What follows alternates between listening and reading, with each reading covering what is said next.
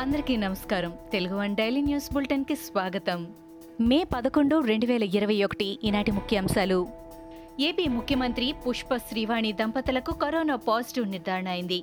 Virus లక్షణాలు కనిపించడంతో వీరిద్దరూ పరీక్షలు చేయించుకోగా కరోనా సోకినట్లు తేలింది. విశాఖపట్నంలోని ఓ ప్రైవేటు ఆసుపత్రిలో ప్రస్తుతం వాళ్ళు చికిత్స పొందుతున్నారు. ఇటీవల పుష్ప శ్రీవాణి ఓ ఆడబిడ్డకు జన్మనిచ్చిన సంగతి తెలిసిందే. పుష్ప శ్రీవాణి విజయనగరం జిల్లా కురుపాం నియోజకవర్గం నుంచి ప్రాతినిధ్యం వహిస్తున్నారు.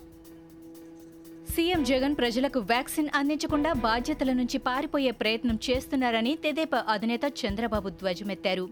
ఇతర రాష్ట్రాలు సొంతంగా వ్యాక్సిన్ కోసం ఆర్డర్ పెట్టినా ఏపీ ప్రభుత్వం ఆ ప్రయత్నం చేయలేదని ఆక్షేపించారు. ఆన్లైన్ ద్వారా తెదేపా ముఖ్య నేతలతో చంద్రబాబు సమావేశం నిర్వహించారు. రాష్ట్రంలో కోవిడ్ కారణంగా ప్రజలు ఎదుర్కొంటున్న పరిస్థితులపై చర్చించారు. ఇతర రాష్ట్రాల్లో పద్దెనిమిది నుంచి నలభై ఐదేళ్ళ యువతకు కూడా వ్యాక్సిన్ వేస్తుంటే ఏపీలో మాత్రం ఇవ్వడం లేదని అన్నారు.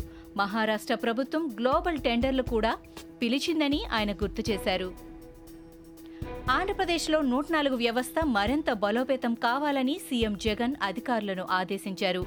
అధికారులు నిత్యం మాక్ కాల్స్ చేసి పనితీరు పర్యవేక్షించాలని అన్నారు. కోవిడ్ ప్రత్యేక అధికారులతో ఆయన సమీక్ష నిర్వహించారు.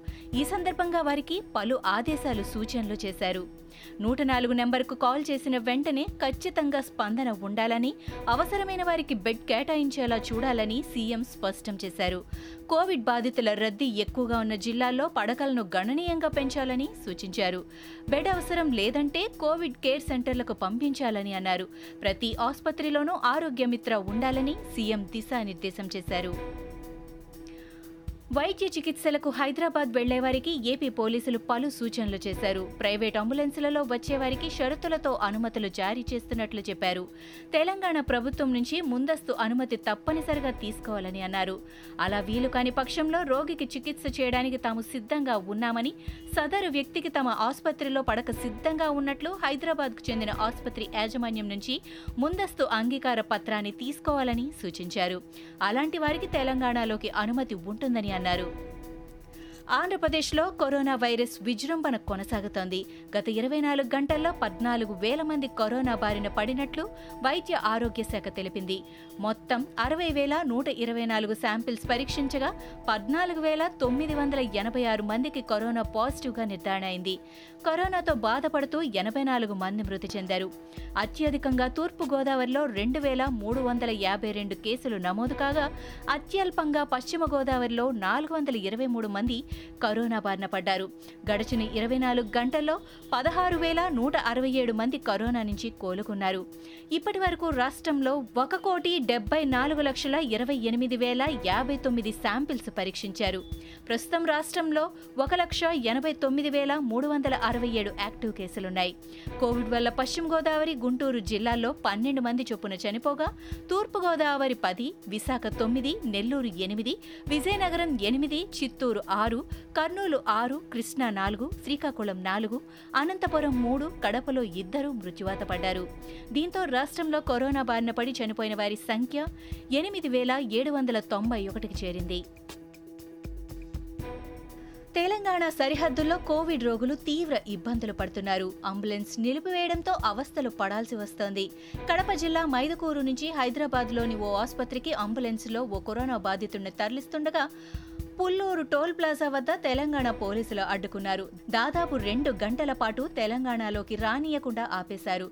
అంబులెన్స్లోని కరోనా బాధితుడి పరిస్థితి విషమంగా ఉన్నట్లు బంధువులు చెప్పినా పోలీసులు పట్టించుకోలేదు. దీంతో చేసేదేమీ లేక అంబులెన్స్ను వెనక్కి తీసుకెళ్ళారు. దేశంలో కోవిడ్ సంక్షోభం తీవ్ర రూపం దాల్చడం పట్ల ప్రధాని నరేంద్ర మోడీ ప్రజలకు క్షమాపణలు చెప్పాలని ఎంఐఎం అధినేత అసదుద్దీన్ ఓవైసీ డిమాండ్ చేశారు. ప్రజలకు ఆక్సిజన్ సమకూర్చడం వ్యాక్సిన్లు అందించడం ప్రాణాధార ఔషధాలు వైద్య చికిత్స వ్యవస్థలను అందుబాటులోకి తేవడం ప్రధాని బాధ్యత అని ఓవైసీ స్పష్టం చేశారు. కానీ ప్రధాని అసమర్థత తన విధుల పట్ల నిర్లిప్తత కారణంగా దేశంలో వేల మంది చనిపోతున్నారని ఆయన విమర్శించారు. రాజ్యాంగంలో తెలిపిన విధంగా ఆర్టికల్ రెండు వందల అరవై మూడు ప్రకారం ప్రధాని మోడీ అంతర్రాష్ట్ర మండలిని ఏర్పాటు చేయాలని ఓవైసీ డిమాండ్ చేశారు. సంగారెడ్డి ప్రభుత్వాసుపత్రిలో ఆక్సిజన్ బెడ్లు ఉన్నాయని కాంగ్రెస్ ఎమ్మెల్యే జగ్గారెడ్డి తెలిపారు. ప్రభుత్వాసుపత్రిలో చేరేందుకు ఎవరూ భయపడాల్సిన అవసరం లేదని ఆయన చెప్పారు. ఆసుపత్రి సూపరింటెండెంట్తో ఆయన మాట్లాడి వెంటిలేటర్లను కూడా ఏర్పాటు చేయడం జరిగిందని అన్నారు.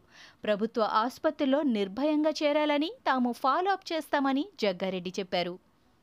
తెలంగాణ రాష్ట్రానికి ముఖ్యమంత్రి అయ్యే అర్హతలు టీఆర్ఎస్ వర్కింగ్ ప్రెసిడెంట్ కేటీఆర్కు లేవని మాజీ ఎంపీ కొండా విశ్వేశ్వరరెడ్డి అన్నారు. రాష్ట్రానికి సీఎం అయ్యే అర్హత కేవలం ఇద్దరికి మాత్రమే ఉందని వారు హరీష్ రావు ఈటల రాజేందర్ అని ఆయన సంచలన వ్యాఖ్యలు చేశారు. పోచారం శ్రీనివాసరెడ్డికి కూడా కొంతవరకు ఆ అర్హత ఉందని ఆయన అన్నారు.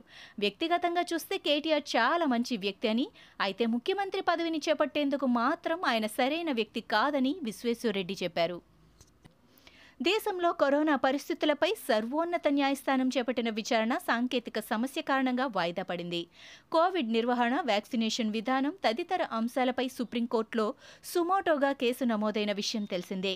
దీనిపై విచారణ జరిపేందుకు justice DY Chandrachud justice Nageswara Rao justice Ravindra భట్లతో కూడిన ప్రత్యేక ధర్మాసనం వీడియో కాన్ఫరెన్స్ ద్వారా సమావేశమైంది. అయితే సాంకేతిక లోపం వల్ల వాదనలకు పలుమార్లు అంతరాయం కలిగింది. దీంతో విచారణను వాయిదా వేస్తున్నట్లు ధర్మాసనం వెల్లడించింది.